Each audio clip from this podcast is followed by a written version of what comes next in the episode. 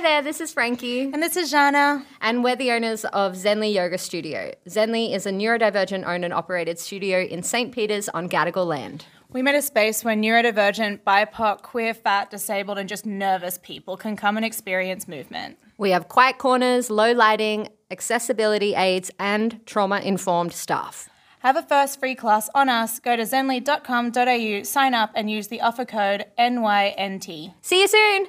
Bye. Bye. Welcome to Not Your Neurotypical podcast, the podcast dedicated to exploring the real experiences, insights, challenges, and perspectives of neurodivergent individuals from around the world. I'm your host, Raylene Sebastian, and I was diagnosed with ADHD later in life. In each episode, we'll be delving into the fascinating world of neurodivergence, a concept that celebrates the incredible diversity of human minds. We'll unravel misconceptions, share personal stories, and offer practical insights to create a more inclusive and accepting world for everyone. Whether you're neurodivergent, neurotypical, or somewhere in between, this podcast is your bridge to building empathy, breaking down barriers, and fostering a community where differences are not just acknowledged, but celebrated. Don't forget to follow us on Instagram and stay tuned for our upcoming episodes.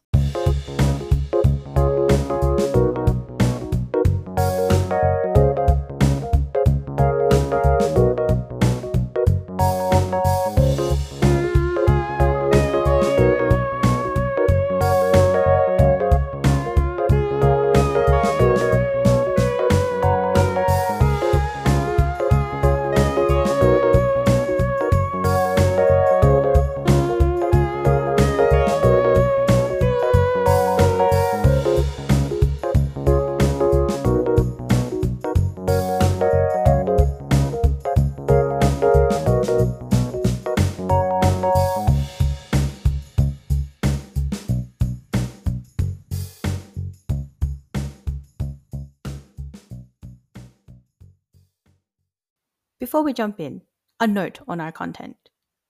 This is created for adult audiences only. We advise listener and reader discretion for depictions and discussions of mental illness, existential struggle, and some downright filthy language. It can be a lot to take in. So if you need a breather, take a break or come back later. Remember, help is available at Lifeline by calling 13 11 14. In this episode, I interview Patricia, Patricia is the founder and director of Social Living Solutions and creator of the Family Joy program. Neurodivergent herself, Patricia's vision is for a world where people who identify as neurodivergent are accepted, integrated, and recognized as valued members of society. She aspires to remove the misconceptions and prejudices around neurodiversity and replace ignorance with understanding. Among her many, many achievements, Patricia is an active volunteer in the community and internationally through the Global Goodwill Ambassadors Network and as a neurodiversity consultant to the 2023 Gay Games in Hong Kong. She has been a finalist in both the ACT Chief Minister's Inclusion Awards for People with Disability. She has recently spoken at the International Conference Autism Network 2023 in Dubai and was a keynote speaker at the Ozwater 2023 conference in Sydney, Australia. Patricia is such an inspiration to me, and her work is valuable to our community just as well as she was recognised for her work and received the Medal of Order of Australia. In my conversation with Patricia, we discussed masking, our shared experiences with having an Asian background, and disabling environments. I was fortunate enough to meet Patricia personally, and she shared some great advice with me. I cannot thank her enough for her contribution to the podcast and the industry, and I hope you gain insight and learn something already stuffed up. welcome to episode seven of, of, Not Your Neurotypical podcast. I am here with Patricia. Would you like to say hi? Hello. hi, Patricia. It's uh, I'm very um, honored to have you on the on the podcast. It's um, uh, for anyone listening, it's um, I don't know. I feel very privileged to be able to talk to you and and um, share your journey and your story and and all that the wonderful things that you are. But first and foremost, can you tell us about yourself?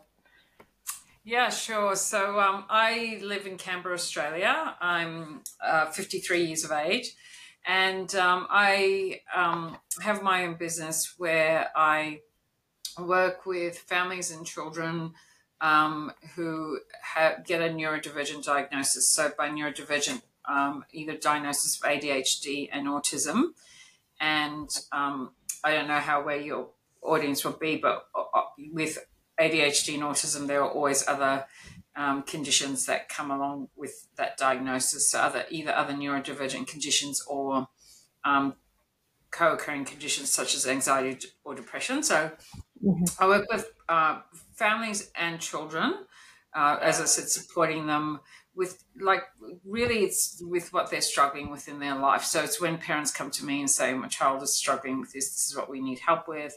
With families, it's about uh, living with neurodiversity and understanding it, and having all family members have an understanding. Because sometimes you'll have siblings that are diagnosed and um, not Mm. diagnosed siblings, sorry, that are neurodivergent, and siblings that aren't. So you know, and even when siblings are neurodivergent, it affects everybody so differently. It still is Mm. about getting an, an understanding of each other. So, Mm. um, so when I'm working with families, I'm looking at very much that holistic approach, and um, also to particularly with parents, um, having them really have an understanding of uh, their child, their child's struggles, and how they can best support them. And um, probably the best thing to share with the audience is where in my business I come at it from a strength based approach, right? So even with parents, that's what I really, really try to work with is a language that they're using with their children. Um, Mhm. You know, or, you know, as you would know too, because I know you only got diagnosed recently as well, Ray, Mm. um, as an adult, and probably not dissimilar to me, the criticisms that you would have had growing up, either from your parents or even from teachers and um, that you know before before you actually realize that you had ADHD. So that's what I'm very very that's what I really is I really want to focus on the strengths, and that's because when you get a diagnosis, the whole diagnostic process is deficits based, right? They're looking at what we can't do, what we struggle with. That's how they Mm. identify that we're neurodivergent. So that's why I come at it from a strength based approach. But so that's that's one part of my business, and that that part of my business is called Social Living Solutions. And in that business where I run that type of support, I also have um, a support worker who works with my clients as well. And um, I also have myself, I've got an assistant who she just generally runs all the admin and everything of the business. But I also have, um, and this is very recent, I've also, um, I guess, in my own, almost like a separation from social living solutions, I've started speaking, advocating for neurodivergent people and Yeah. also started working with ad- adults in workplaces. So it's, and what that is around is um, running training programs for managers and employers to better support their neurodivergent employees in the workplace so that they so people feel well supported um, that there is an understanding of um, how neurodiversity might present in the workplace and what managers team leaders but also their team can do to to help support that person but so that they get the most out of that person so that person can thrive in the workplace Amazing. I, I mean, even from that snapshot and from what you've already told me and what I've already seen, it's so inspirational what you're doing. Um, and I mean, you know, with all the work that you're doing, it's like, you know, you'd hope that that we're already in that kind of inclusive at like environment, but we're not even there yet. So no. for you to even pave that way, it's it's a big and very it's a wonderful thing that you're doing. It's a positive impact, and um, I just wanted to say it's interesting that you said that. I haven't actually learnt that that uh, the you know that it's a great thing that you're doing the strength based approach. I yeah didn't even think about the whole that they look at the the de- deficit. Sorry, that, that makes sense. That makes so Mhm. much sense. Um, and I never even thought about it unless you really pinpoint. Like I mean, it's like with Yeah. anything, unless you really you know point it out. But that's um yeah, it's very interesting to hear that. Um, no, I yeah, I also want to say yeah, you're you know you you host your own podcast among amongst all the amazing other things you do. How do you keep like you know how are you able to stay on top of these? Has that been difficult for you? Yeah, it is. It is hard, but like as I mentioned to you, so one, and this is, you know, I think, um, part of why I can do it, and this is the strength, is is because I have ADHD, right? And I think that Yeah. that's why I'm able to uh, maintain that level of energy. But plus, I'm also very passionate about it too.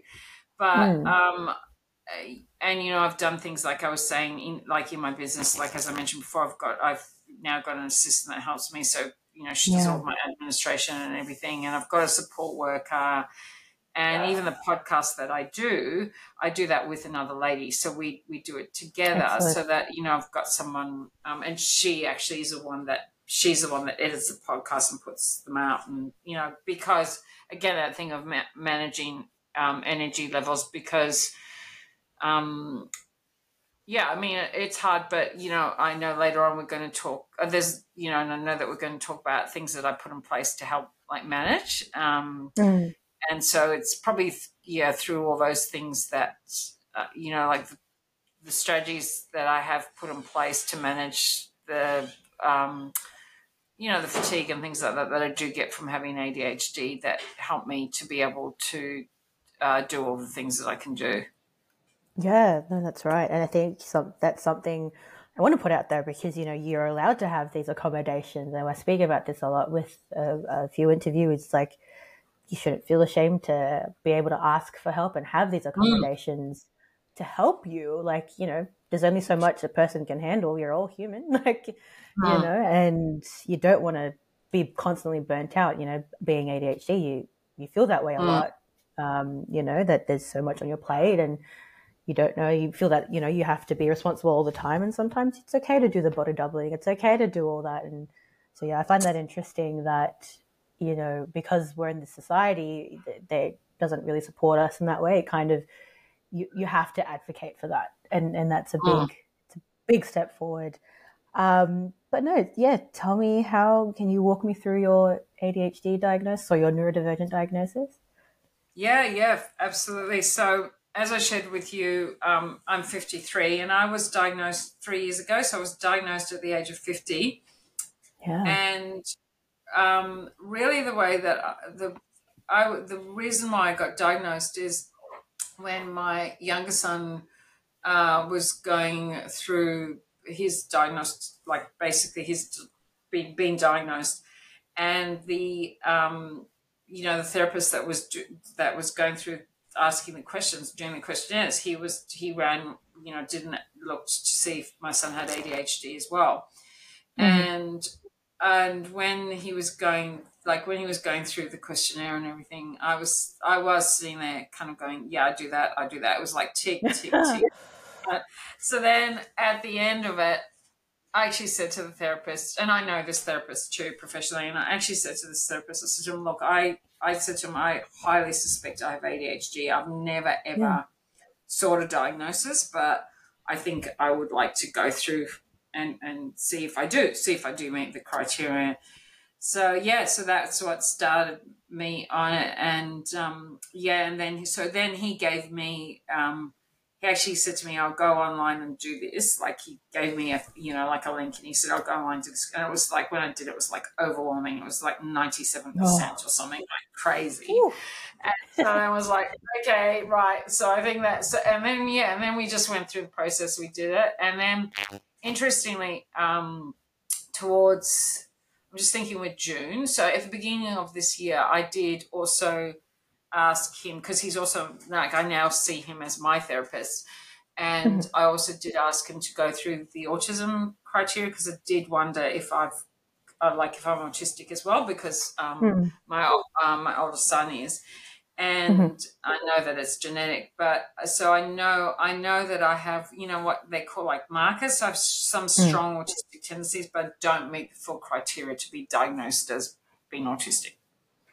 Yeah, wow. Um, you know, I always hear a lot of like, I mean, you read these stories and I meet people. It's amazing having these podcasts. I'm, I'm sure, like you as well, you meet different people in varying, Hmm. like in their different stages of life. And it's you, I think I'm always constantly amazed about how they get there and, and, you know, and, and all that. But, um, I mean, that would have been a, a big impact on, on your life as well. How did, how did you feel when you were diagnosed at 50? I actually felt a sense of relief because it, Mm. it answered a lot of questions for me. So it answered all the things that I'd that I've struggled with throughout my life. Like you know, I've always had, always felt like it didn't quite fit in. Like that there was something, you know, didn't know what it was, but sort of and knew, know that as um, you're like growing up, um, I think being a female and having a and Mm. now now looking back and like the things that were like that I struggled with, or maybe that people I guess didn't like about me, like that I tend to be very, I do tend to be very black and white. I do tend mm. to, um, like in work, which is one of the big reasons why I work for myself. I tend to, like, and I'm going to swear because, but I, I, tend to call no, the bullshit, right. right? Like I don't like it, like I don't like it, and so I like mm. I would stand up for, and also in workplaces I'd stand up for other people too and see. Mm. So but then I, it's like people being bullied and things like that by managers and stuff. I would always like this.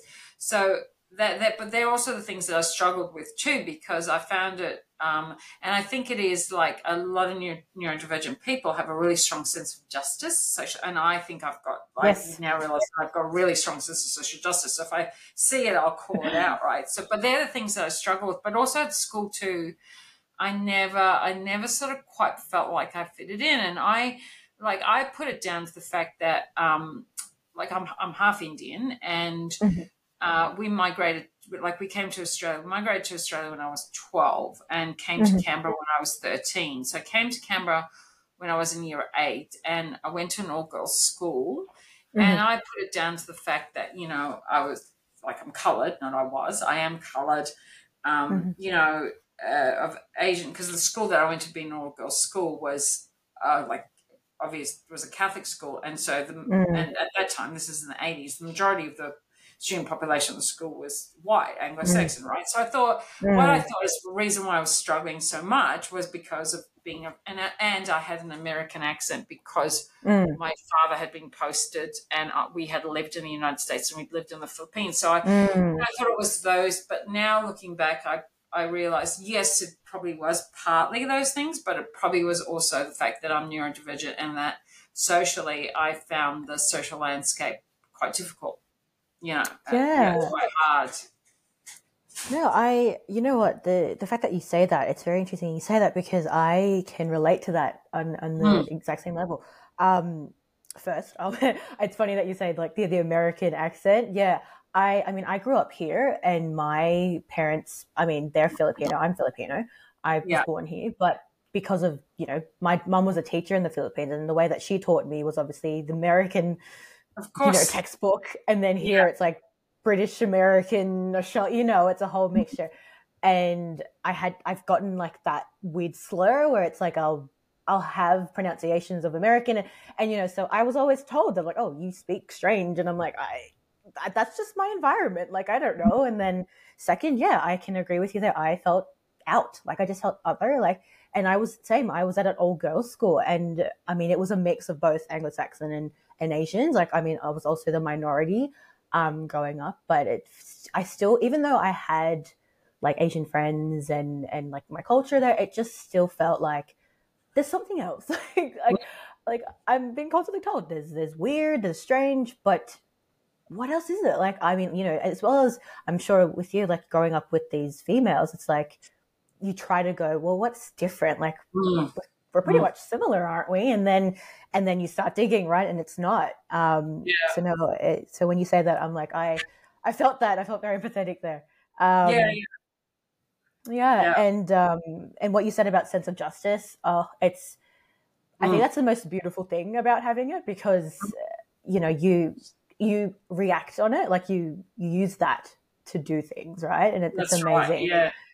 Much like how you run your business and, and do all the things that you're doing. It, it's what, you know, what, it's what motivates that is, mm. is your mm. sense of justice, you know, mm. your passion.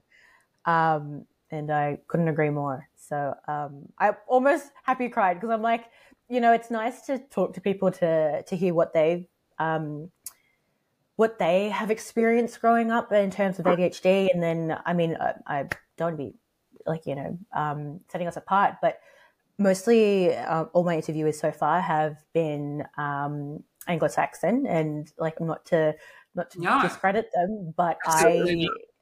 I, I, you know, I could, I could relate to them on some level. Um, but then now hearing you and, and, and your background, I'm like, oh my gosh, I'm hearing it from this perspective finally. Mm-hmm. And it's like, mm-hmm I don't know. It makes me want to cry, but it's like a good cry. Yeah. oh, yeah, sorry. Excuse me. This is the first time.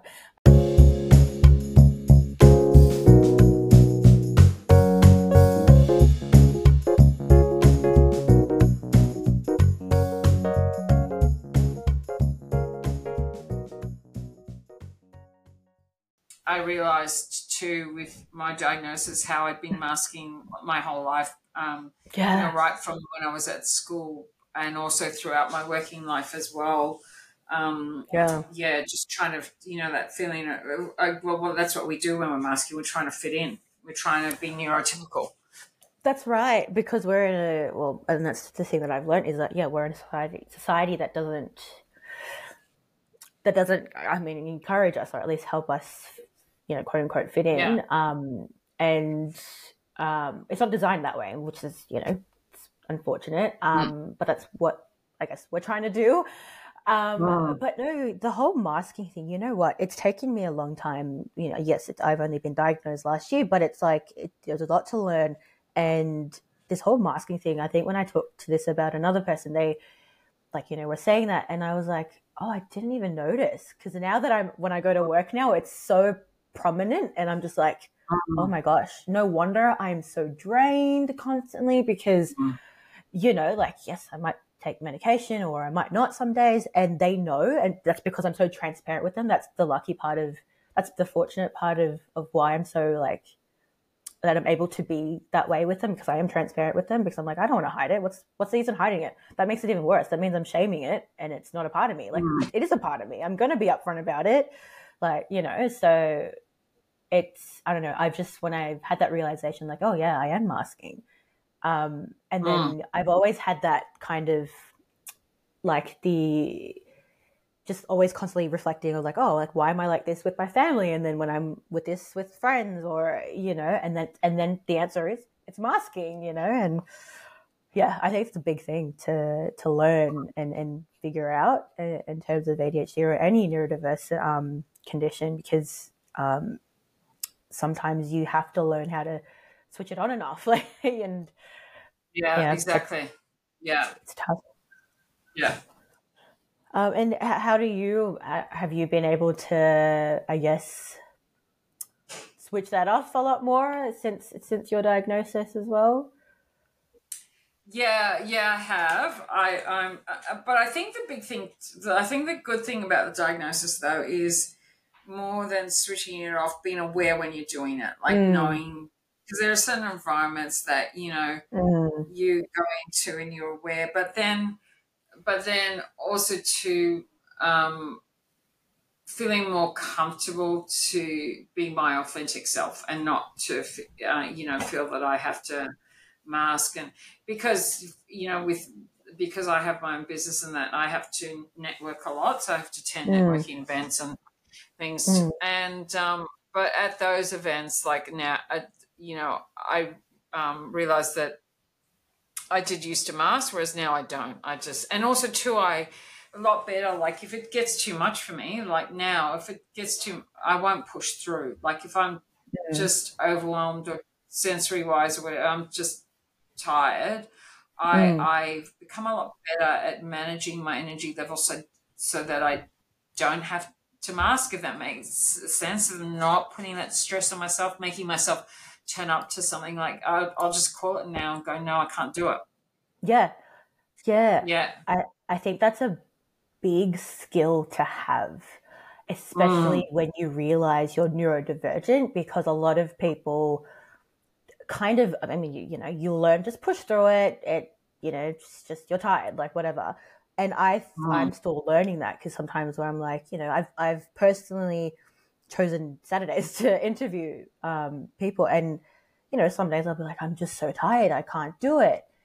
And you know, I, I learned recently that you should have days where you just can't, days where you should be able to say no. And days That's you should right. be kinder to yourself, you know, and, and that's okay Yeah. because, you know, again, Yeah. your brain is wired different. So it just makes sense to do those things, implement those strategies so you don't feel overworked, overwhelmed. And that's, that's totally right. Um, but identifying those things is, it's tough if you don't really learn about what you have. I find like, especially if you know we're quite uh, misinformed about our own conditions and uneducated as well. That's the tough part. Mm, Yeah, yeah. I mean that could go on many um, many tangents there too. But it, when you're when you were diagnosed, did you did you think it was it a very quick diagnosis for you and do you think you needed more support or do you think there was a like a lack of support um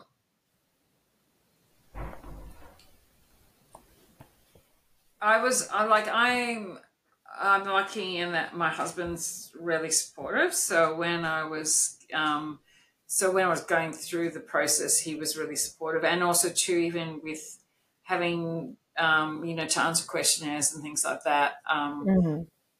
I got my husband to like answer some of the you know how you have to go through like you have to answer questionnaires and then get like your parents to answer questionnaires and things like that. I actually uh, asked my husband to um, like uh, to help me um, with that with that like with uh, yeah. you know some of the questions that, that had to be answered and mm-hmm. so um, yeah so i had support in that way um, mm-hmm.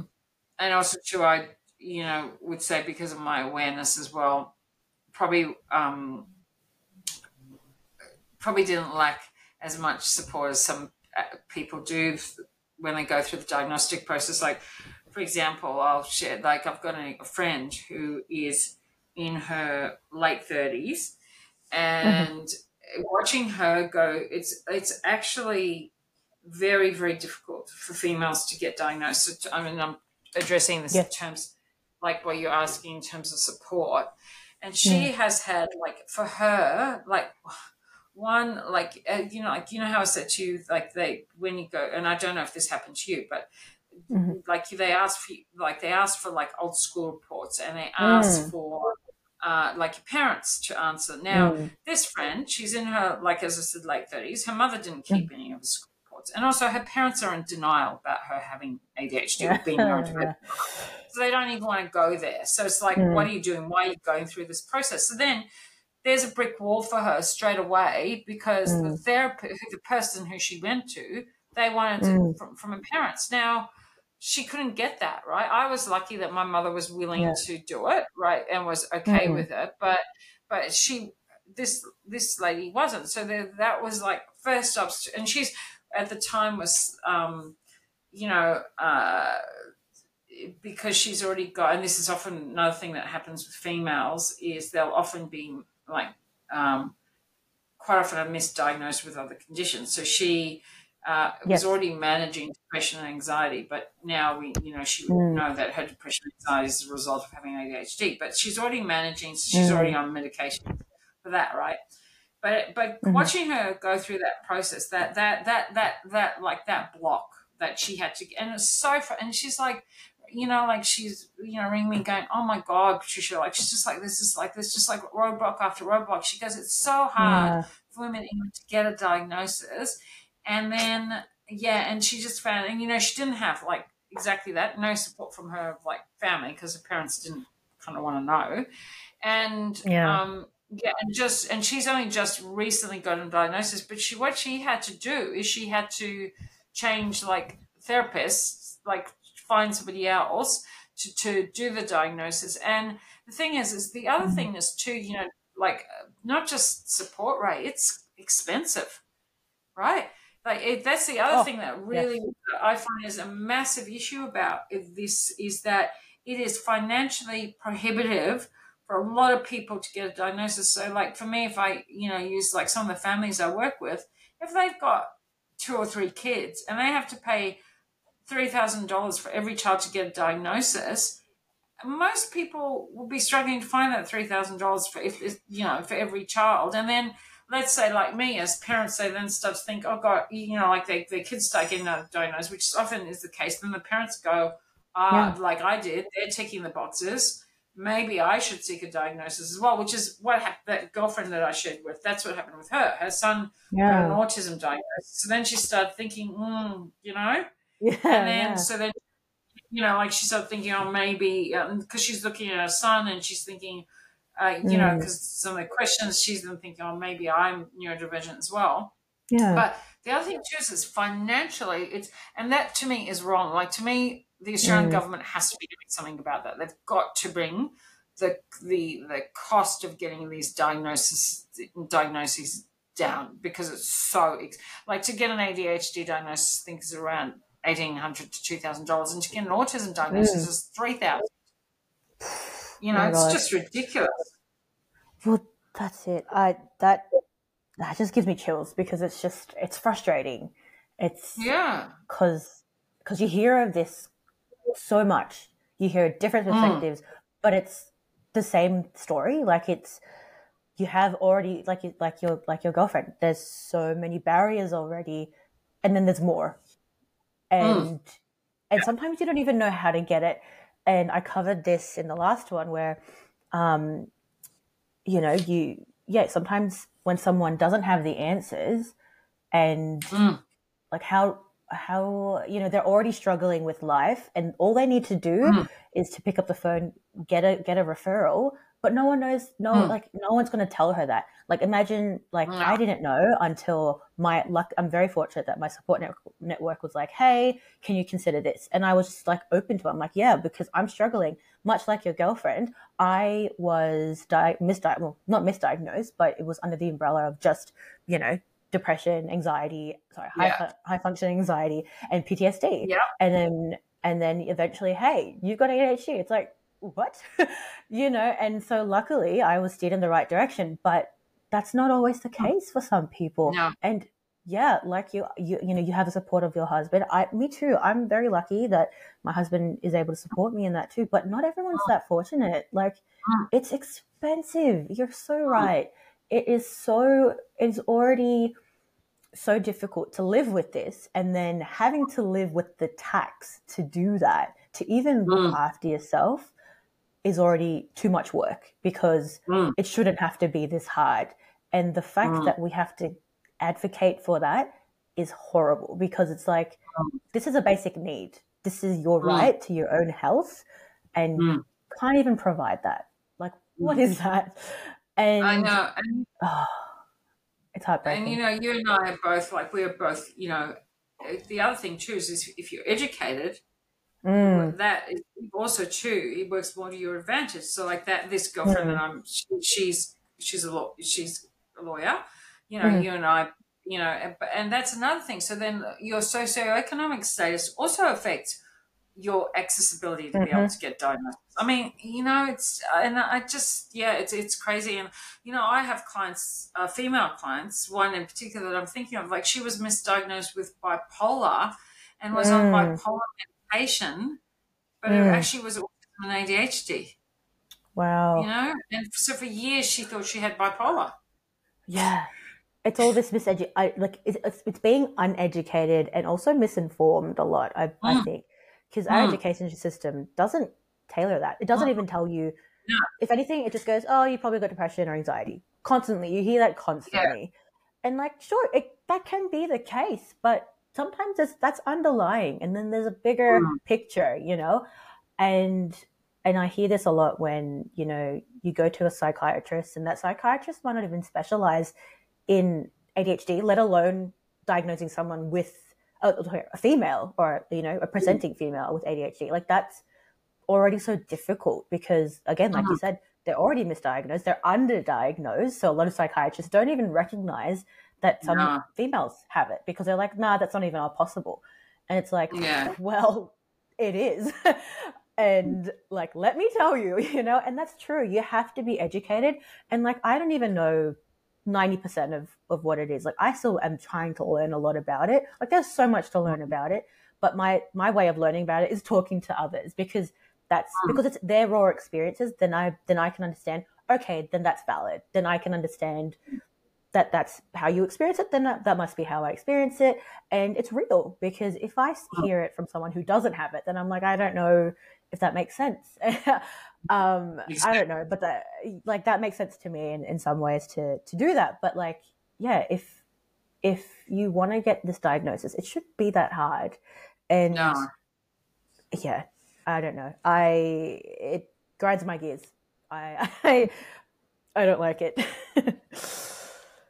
um, but no, uh, when you mentioned as well, like the I touched on it a little bit, but like the whole stigma um, with your girlfriend's parents, like not wanting them, like them Mhm. not wanting to participate even in or having to even be open to the idea of that, that's a Mm. struggle. And Mm. because that's a personal struggle, like you can't even disregard that because you want to be so much expect- accepted. You want to Mm. be okay with what's happening in here and, and, and be okay with the Mm. rest of your life, right? And um, I mean, I, I'm sure that's like that with um, anyone else that struggles as well, because, you know, I'm sure your generation or, you know, your older generation as well, like my parents' generation and their, my, my grandparents, they didn't really consider mental illness. If anything, it was a psychiatric ward, right? And, Yeah.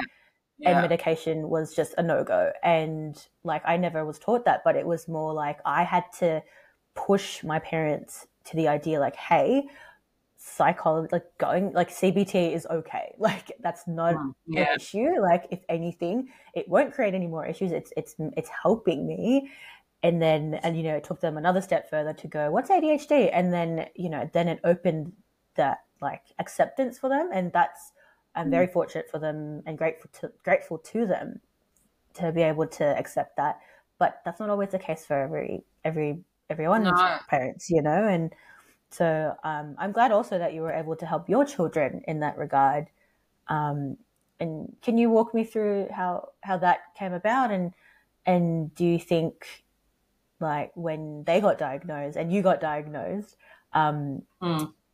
did that become a little bit more stressful for you, or did you think because you got a diagnosis as well, it helped them as well? Like you were able to pinpoint things and find better strategies? Yeah, well, I got a diagnosis. So my the first, so my son, so my boys are now twenty and eighteen. So when I got my diagnosis, they would have been um, about seventeen and fifteen. But my so my older son was the, and it's interesting because you know I was thinking like you know how we are talking about the diagnostic process and how difficult it is and Mm. um, also the cost of it and everything. So, like, if I use my oldest son as an example, so my oldest son is autistic and has ADHD, right? hmm And when he now he got diagnosed, so he was born in two thousand and two, and he got diagnosed when he was eight. So he would have gotten, um, so that would have been what 2000, 2010 He would have 10. diagnosed. However, like, it took us. This is going to sound really weird it took us two goes to get him to to get an autism diagnosis because when he initially because and this is this is the thing too so you know how we're talking about females and masking and how uh, Yeah. it's it's still not enough known about females to get get diagnosed. Well when I was going through the diagnosis the process with him I knew something was up. I knew something wasn't quite right right for for him okay? But so the first time we went to take him to get a diagnosis was when he was five right? Right. And so, so you talk, so talking about uh, this is also thinking about the cost factor as well. So when he was five years old, took him to a psychologist, went through the whole diagnostic process that you have to go through for child for autism, cost three thousand dollars, and came back saying that he doesn't have autism, but he uh, there's a condition that doesn't even get diagnosed anymore, but used to be it was PDD-NOS, which is persuasive developmental disorder not otherwise specified. So it's like it's basically a diagnosis of they think that there's something, but they don't quite know what it is. So that's Right. what we got when he was five years old, right? So Yeah. that's that was the diagnosis we got. We're kind of like, okay, right. And then what happened is because he had low muscle tone um, as a Mm. baby and met milestones late in that, so he was seen. Um, so that, as I said, that was when he was five. So he was uh, in kindergarten, and then we were seeing a pediatric occupational therapist because he was having difficulty with writing and hmm as I said, like like milestones, like uh, um, with low muscle tone, things like that. So we're seeing an OT to help with that. And when when I was with it was the was with this OT, and when and she said to me, it was her that said to me, "No, Patricia," because I had told her what had happened, what he'd been like when we started working with her, had Yeah. been diagnosed with it. About I don't know, however many months after working with him, she turned around to me and she said, No, Patricia, you're right. He's autistic. He has autism. And so she then sent me to a psychologist who she worked very closely with in the hospital system at that time. Mm. And that psychologist now is really well known in Canberra for diagnosing people with autism. But she sent me to Yeah. this to the particular psychologist who Yeah. um yeah, who then diagnosed him. Who then diagnosed him. Right, so this is like three years later. So you think if we'd known at five, and this is the other thing too, if we'd known at five, we would have been able to get him so much more help. So because the lady Yeah. diagnosed, but also too, there's that side of it, but also there's the the cost side of it because it means we forked out the money twice, right? And I Mm. wasn't, and I was not working, and one of the reasons why I was not working is when he was little, um, um, when he was little, it like so as I said, we didn't know he had autism, but he had low muscle tone, um, Mhm. and uh, low, uh, low muscle tone, and he was struggling. So I didn't work because I was taking him to a lot of therapy appointments and stuff. So it was like just becomes too hard to try and balance working and going taking your child to all these therapy appointments all Of the time. course. So um, yeah, so you know, financially that was that was a huge burden on our family because my husband was the only income worker at the time, and um, yeah, and yeah, so yeah, so but you were asking me about so he yeah, so he was diagnosed when he was eight, Mm. and then um yeah so yeah and so yes and he got got an autism diagnosis and then uh when he started high school um i said to his psychologist who was actually the person that diagnosed him uh, with autism i to her i suspected he had adhd as well so at 12 he we got uh, he had we went through and he got an adhd diagnosis as well interesting fact that you might not know Mhm. 80% of people that have autism have ADHD, Yeah. but does not work so much the way for ADHD to autism, right? So, but Mm. but 80% of people with autism diagnosis will have ADHD as well. So anyway, Yeah, so he got diagnosed with ADHD at 12. And then my younger son, uh, so you talk about masking. So my Mhm. younger son is uh, like I didn't even I so we uh, so so my younger son really really struggled with anxiety like from a really young age and I was going like did like programs with him with him for anxiety and stuff like that. Mhm. And then I think it might have been when he was in year eight, because he got diagnosed at 14. He came to me and he said, Mum, I think something's, he said to me, Mum, I think something's up. I think I might have autism or ADHD. Can we Oh wow. go through like the diagnostic process? And I, Yeah. yeah, and um, and I already had my business by that time. And so this is goes to show too, like even working in the area and everything, you can miss it, right? You can miss. It. I just didn't pick, and but I also realized too, he's ma- he masks. He's a really good at masking. So Yeah.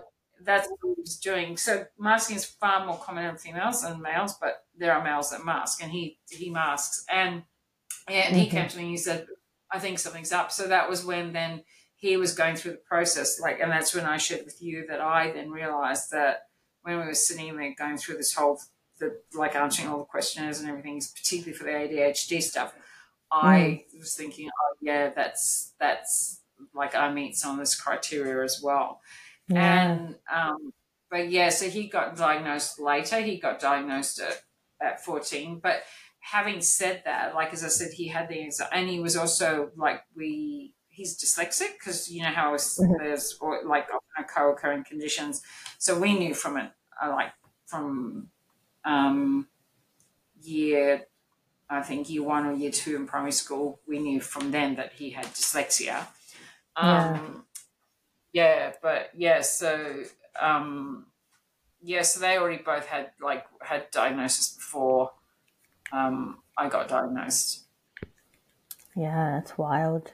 that's it's really great that they that um that they got there eventually, but the fact that it yeah it took Yeah, that long and yeah the cost there like that's a yeah, I know. it's just uh, it's it's yeah but I, I like what stood out for me was that your son actually asked you or told you that hey there's something up here. Um mm, i'm sure you would have somewhat felt proud of that too because that's something that he was able to identify himself. Um and let Mm. alone a mask I, like that you mentioned that too because i yeah i honestly i couldn't tell you if someone around me was masking because you know you don't know whether they're Mm. you know you might not see the unmasked right? And i think uh, i say the same for my husband where um i think he he definitely has something but he's so good at the masking and then uh, you know, he's just in a role that he just it just fits him, and um, you know, there's so much strategy, so much routine, and he's so diligent. So he's fine. Like they like he's got enough strategies in place where he doesn't need that answer because he's like, well, I'm okay. It's like I get that. Like there are mm. some people that, that that will do that. They don't need a diagnosis. Um, but mm. like I, I don't there think are. I could. Yeah. yeah, and but but they're they're strong in that, and that's not a problem.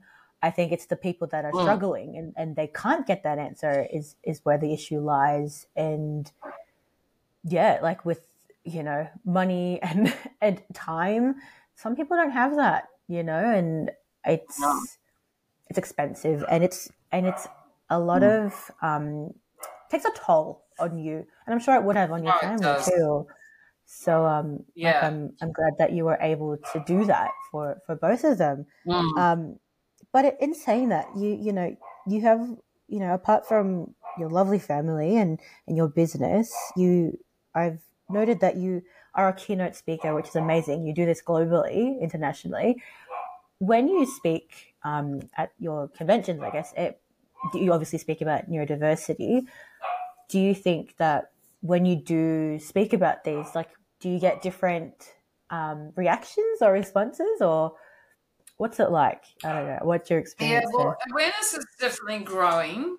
So mm-hmm. it's really because when I started my business in 2016, mm-hmm. I it's really it's, so when I say awareness is growing, I probably knew then what businesses and workplaces and mm-hmm. um, probably more so in Western culture, we're starting to realize now about people being neurodivergent.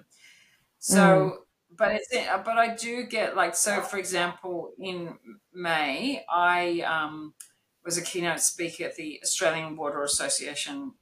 The, the Australian Water Association, which they're a national um, like body as it is, it's Australian Water, and every year they have mm. a national conference, and it was a three day conference, and um, the third day, uh, the theme of the conference was around communication and people, and they asked me to do oh. the keynote and um, and in the in the keynote, I spoke about um, three factors, which um, which is psychological safety, so providing psychologically safe workplaces, intersectionality, and how that fits into mm. being neuro, neurodivergent in the workplace, and unconscious bias. And you know how you were mm. saying, do I hmm. get and things?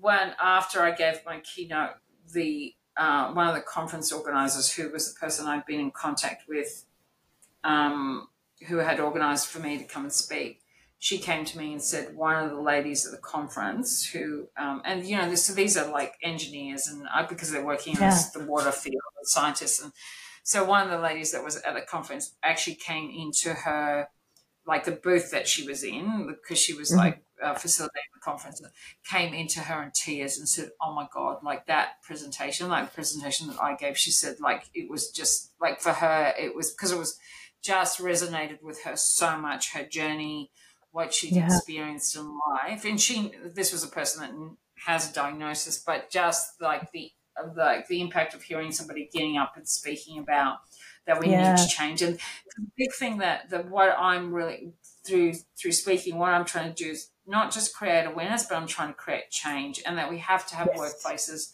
that are psychologically safe, where yes. like we talk about masking, where people can turn up and be their authentic selves and don't don't have to mask in the workplace, you know, and and can and don't and that the accommodations that need to be made in the workplace for you or I to thrive are mm. just accommodations that are made and it's not that we feel that we've got to go and ask for these things but it's you know, it's actually recognised that that workplaces should be looking at these facts and and, and just having as a matter of course, like I talk about people do in workplaces, they do work health and safety. You know, like they look mm. at your chair on your desk, this and your that. Yeah. They should also be doing like sensory risk assessments. They should be looking at the sensory um, risks in the workplace, yes. you know, as far as uh, lighting is concerned, or um, people, yeah. you know, like kitchen smells or noise levels and things. That should just mm. be a mm. matter of course that happens. That yeah. people should be having to ask. It should just happen yes. like a WHS assessment happens. Absolutely. Yeah. Um, I completely agree there. And that's funny you say that because I remember being, I think, at a museum or an art gallery where they had a sensory, like, friendly room. Room. And I remember, like, walking past this room and going, what? But in such a good way, like, in, in a great, like, in Yeah. a positive shot. Cause I'm like, as if no one, like, as if no other place has it, because they should. And, like, Mm. I, I don't know. I just remember going, like, just walking past and going, like, just kind of going, really? Do they actually have this? Because I'm like, are they finally recognizing it? Like, because like that was a shock to me to actually see that, and it shouldn't have to be. Because you're right, it should be the norm. It should be mm. that, yeah. Because you know, when you start a new job, they ask what some what are the some accommodations do we need to provide you for physical things, right? And you know, like mm. you said, chair, mouse. Like I have severe carpal tunnel. I need to use a vertical mouse, and they're like, yeah, not a problem. We'll give that to you. And then it's like, oh, by the way, I have ADHD, and they're like, oh, do you have medication? Like, it's like, yeah, I can manage it, but how are you going to help? like, you know, and that's the thing. I find that that's like a big topic. It's because people can help, everyone can notice a physical impediment, but when Hmm. it's an invisible disability, no go. No one gives a No. crap. and um, I believe I was in Coffs Harbour, tangent. I was on, I was in Coffs Harbour uh, um, recently, and my husband and I saw the sign on like uh, like a disabled uh, toilet door, and it said um, like all disabilities welcome. Um, not all disabilities are invisible, and I wanted to cry while standing in front of this toilet, but I was like. Thank God! Like, why isn't this already like happening? And it's like I'm sure that's the way that others would feel as well. Like in terms of you know being um, trans, like like that's something Mm. we're still working on as well. You know, and I'm not trying to liken it to our experience, but I'm saying that Uh, recognition is a big thing, you know, and we're not even getting that. So to see that in some instances is very rewarding. And like, I like to spread that message. Like, yeah, disabilities, there are invisible disabilities. Like the other day, I only learnt that I'm allowed to apply for a parking permit because I have Mm. ADHD. And not everyone knows that because no. you know, we feel ashamed for having these accommodations and we shouldn't. Yeah.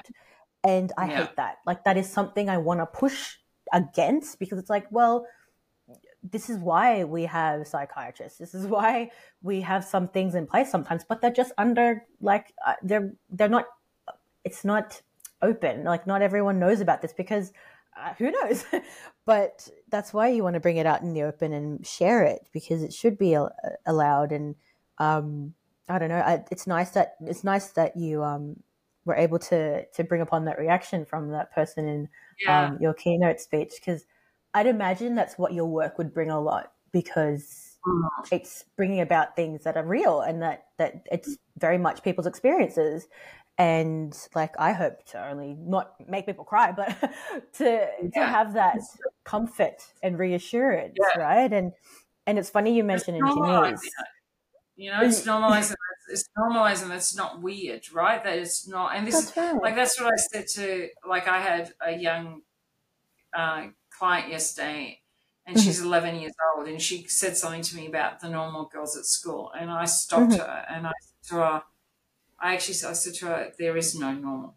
Like this is this Mhm. is there is no normal. We're all different, right? Mhm. and there is there's no normal. But Mhm. yeah, and she's gonna she goes, oh okay, well then the other girls at school, you know, but, you know, but she, but yeah, I you know, but yeah, but I said to her, there's no normal, like there isn't. It doesn't, you know, I said to her, you're not weird, or you're not, you you, yeah you just brain is just different. It just works differently. That's right. Yeah. Exactly. And um yeah, it's I that's another topic as well when people say normal a lot and I'm like what what is normal? Can you help me understand what and identify define what is normal? I don't think there is one, right? And then that's why like I always try to like say neurotypical because I'm still like I don't know, but um, Yeah, it's great that you were able to point that out because if you didn't, I'm sure she would have just continued going on about, oh yeah, this is normal, this is not, and that doesn't really Yeah. break the cycle, you know. And you kind of need to do that so that you Yeah. leave room for awareness, leave room for some more education in that field. So Yeah, good one. yeah, um, but no, as I was saying, um, yeah, with the when you mentioned engineers at your keynote speech, Um, my husband's an engineer, and when I pointed this out to um, another podcaster, she was like, "Do you know if your husband has something?" And I was like, "I'm pretty sure he does." And it's because like people in certain fields like match, Yeah. like like you know if they have autism or ADHD, like they will gravitate to things that will work for them. Yeah. that's, that's an accommodation, like that helps them, right? And uh, you know, like I hear, you know, a lot of ADHDs are either recruiters or like they've created, like they're artists, you know, and that that just hones in on their strengths, right? Um, Mm. So no, I, I love that that they could relate to that on some level because of that. So that's Yeah. really great. Um, wow, there's so much to ask you. I I feel like I could keep asking, but with your like your you know your diagnosis, what has been the highlight? Like, what do you enjoy about having um, your ADHD? Oh well, I know the strengths that gi- well, uh, the strengths it gives me, and this is why I believe, like you were saying, you know, about certain careers and things like that. That's this. That's why I believe I'm an entrepreneur. Like that, I have Mm. that I had the courage to start my own business and start start Yeah. social living solutions um, six years ago. Is that it that it gives me uh, the the uh, well, it's part of it is probably the risk taking, but not just that, but Mm. it's the so people with ADHD are often very creative, and so I realized that for me, that probably my creativity was having my own business and and creating my my own, like almost defining what I wanted to, how I wanted my business to be, and how I wanted it to operate, and and so that that's like one of the the like the strengths that it gives, and one of the the creative is that that and probably that is the highlight of it, but also too like another highlight is like with this keynote speaking and that.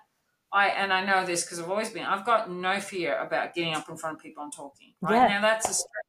That's an ADHD strength. Like It is. hundred percent, that is a strength. Because how many people say you, "There's no way I could ever get up," and so that that that's like some. So kind of like it's almost like it gives me the gift to get this Mm. message out there. You know, Yeah. um, yeah, and um, yeah, y- like that's the. I mean, you know, that that's the that's one of the, the strengths or one of the highlights that that gives me, and I wouldn't be like where I am now if I didn't have ADHD.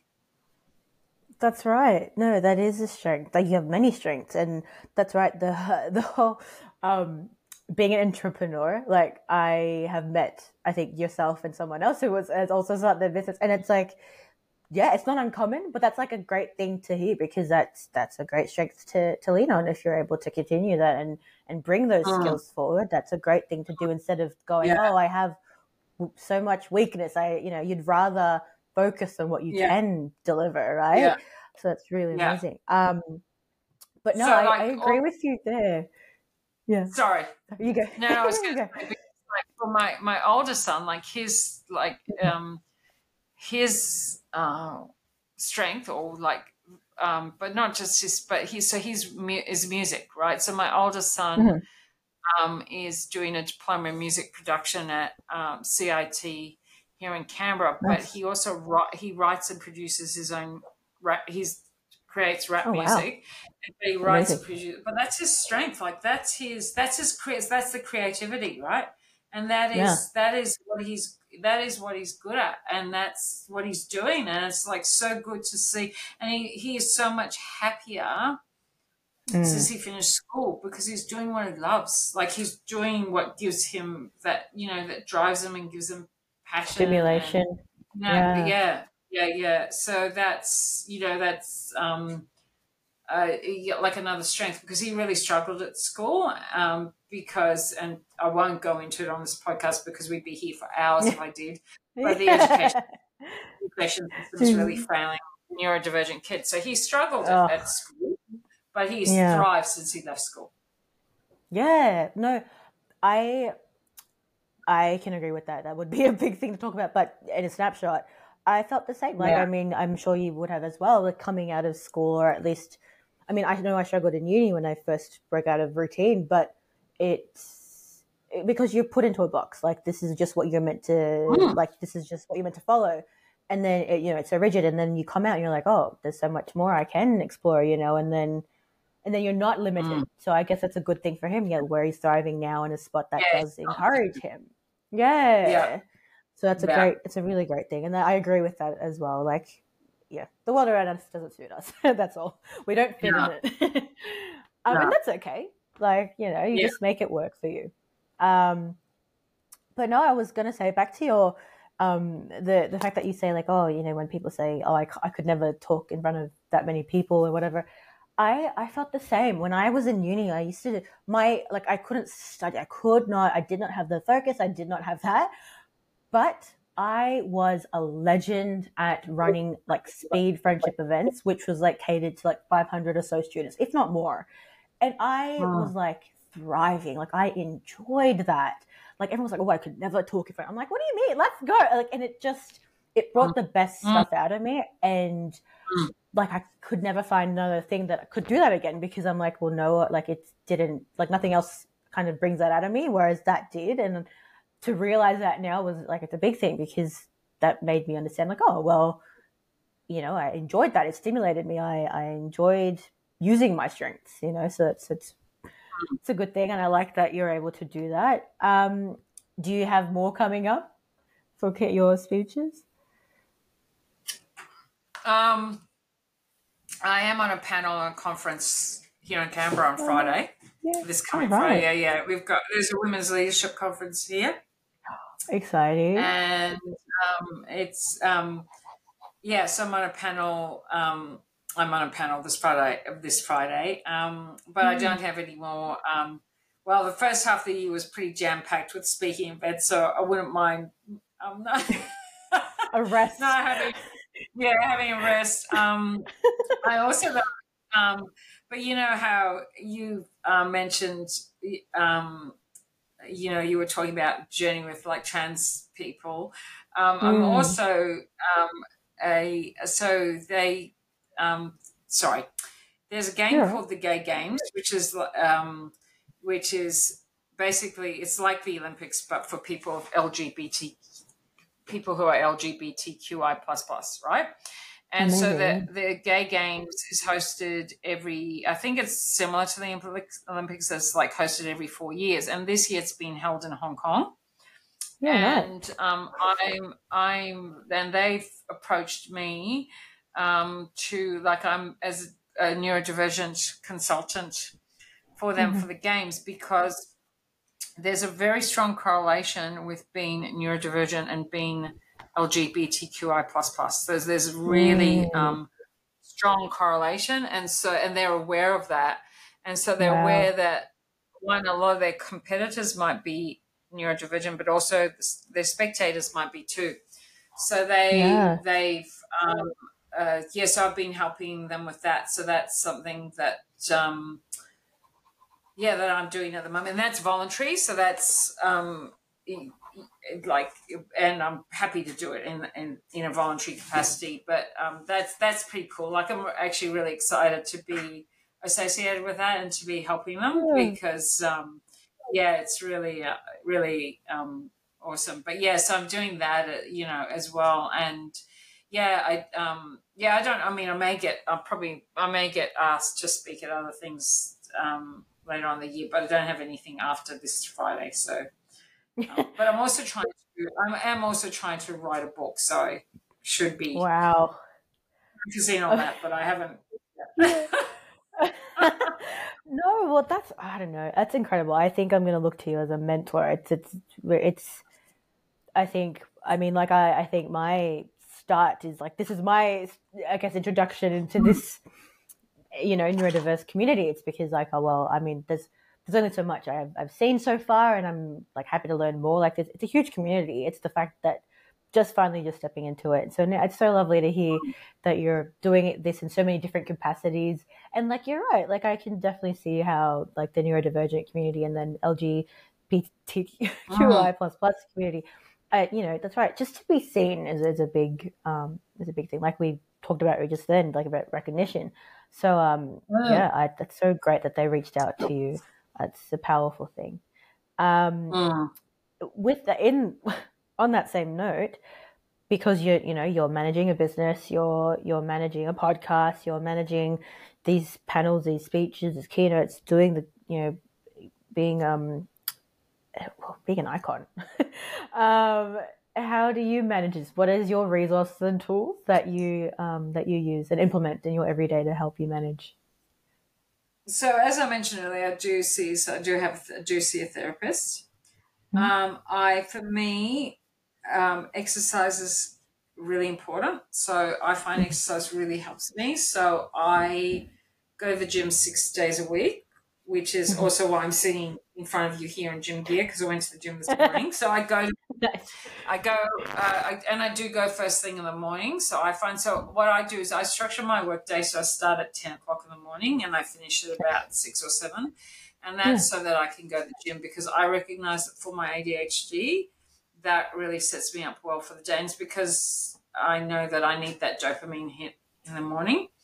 That's right. Um, I do take medication, um, like. Mm um, probably um, like you were saying you do as well. Um, but I, but also I have like so like I was saying exercise, journaling. So journal, meditate, mm-hmm. um, and the other thing too is I'm aware of certain vitamins and that that people with ADHD should take. So I take vitamin D, I take magnesium, yeah. and I take zinc because I know they're supposed to help mm. as well. So they're the, they're the sort of things that, um, uh, yeah, that I do. That, um, but yeah, I mean, like you know, I'm not I'm not necessarily an advocate for medication, but I know that it has made a massive difference for me. Um, mm. uh, yeah, it, it's it definitely has helped. Um, mm, I um, I've heard, yeah, sorry, yeah, I've heard um similar accounts of, of that. Like yeah, like you know, um, the like the vitamins, like being vitamin mm. deficient. Like I know that apparently it's like, like a big help. I'm just, I still, I, you know, yet to recognize that, so I'm going to start doing that. But has for you, like, it's been positive with taking the vitamins. The vitamins, yeah, yeah, yeah, yeah. The um, yeah, particularly the vitamin. Well, all of them. I think the vitamin uh, D, the magnesium, and the zinc. Um, mm yeah, is and that's just because of a win. And also too, I've got to be the other thing that I should mention. So I have a lot of issues with sleep, which is very typical mm. people with ADHD. Yeah. So I try to um, um, like really try to have a, like a almost like a regime or routine at night to help mm. me sleep. It does not perfect. I don't. I still because uh, I tend to ruminate a lot, which yeah. is where they and that's that's where my hyperactivity. So you know how with the ADHD you've got like that. I know that my hyperactivity is actually in my brain. So I actually yeah. find it really hard to like switch off. Switch off. Yeah. Yeah. Yeah. Tough. Yeah, and you do like, and you, mm. as much as you want to have an implemented like routine, sometimes it's hard to stick to it. But yeah, like yeah, that's right. Sleep is so important. Like like I mean, I have friends that, and family that laugh at me like, "Oh, you you know, you sleep so early all the time and you wake up so early." I'm like, "Yeah, I need that sleep, otherwise I will not mm. function." um, that's and right. that's just yeah. that just goes for anyone, like in general. Like you know, rest yeah. is always very important, you know, and mm. yeah, so I can. It's definitely a good thing to keep doing. Um, but before we finish, I would like to ask was there a message you wanted to leave anyone listening? Um, yeah, I think you know, like what I was, well, what I was saying before that um, there is no normal. But the other thing too that uh, I wrote down while we were speaking, just for some of the things that we've covered today, this is something that, and this is um, that with, um, like you know, how I was saying in that keynote that I spoke about and this is what mm-hmm. to get the the audience thinking because you know how like we call like we call ADHD and autism disabilities right mm-hmm. to think about is it the person that is disabled or is it the environment that is disabling for them so the environment that we're providing is what is often disabling for people it's and, and that's something that I think is a real key message to, to think about is that is is it the environment that's disabling rather than the person that's disabled? That's a powerful message. I like that a lot. Yeah, That's- yeah, yeah. that- no, it, yeah. that's a and, you know, going, yeah, sorry. That that makes you think it's a thinker. Yeah, it is. Yeah, that's yeah. Just for people, just think about you know, yeah. If I would say to the audience, just think about that, you know, and also for the audience too to think about things like and go- and go and research it. Like think about unconscious Mm. bias, think about psychological Yes. safety, and think about like inter intersectionality. So intersectionality of like the different components that make up a Mm. person. So Mm. like if I um and there can be race, religion, disability, gender, age.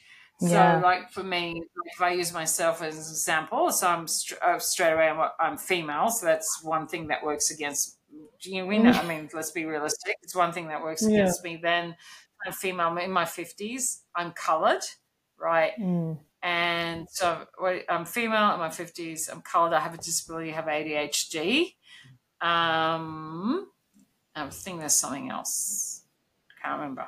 But like, yeah. So that my age, you know, my you know racial background, uh, the, the fact that I have disability, and you know, like that. So that's what intersectionality is. And then with Yeah. that, with intersection, that's where unconscious bias comes in because people make judgments. You know. That's right. Um, Based on those. Yeah. That's right. Yeah.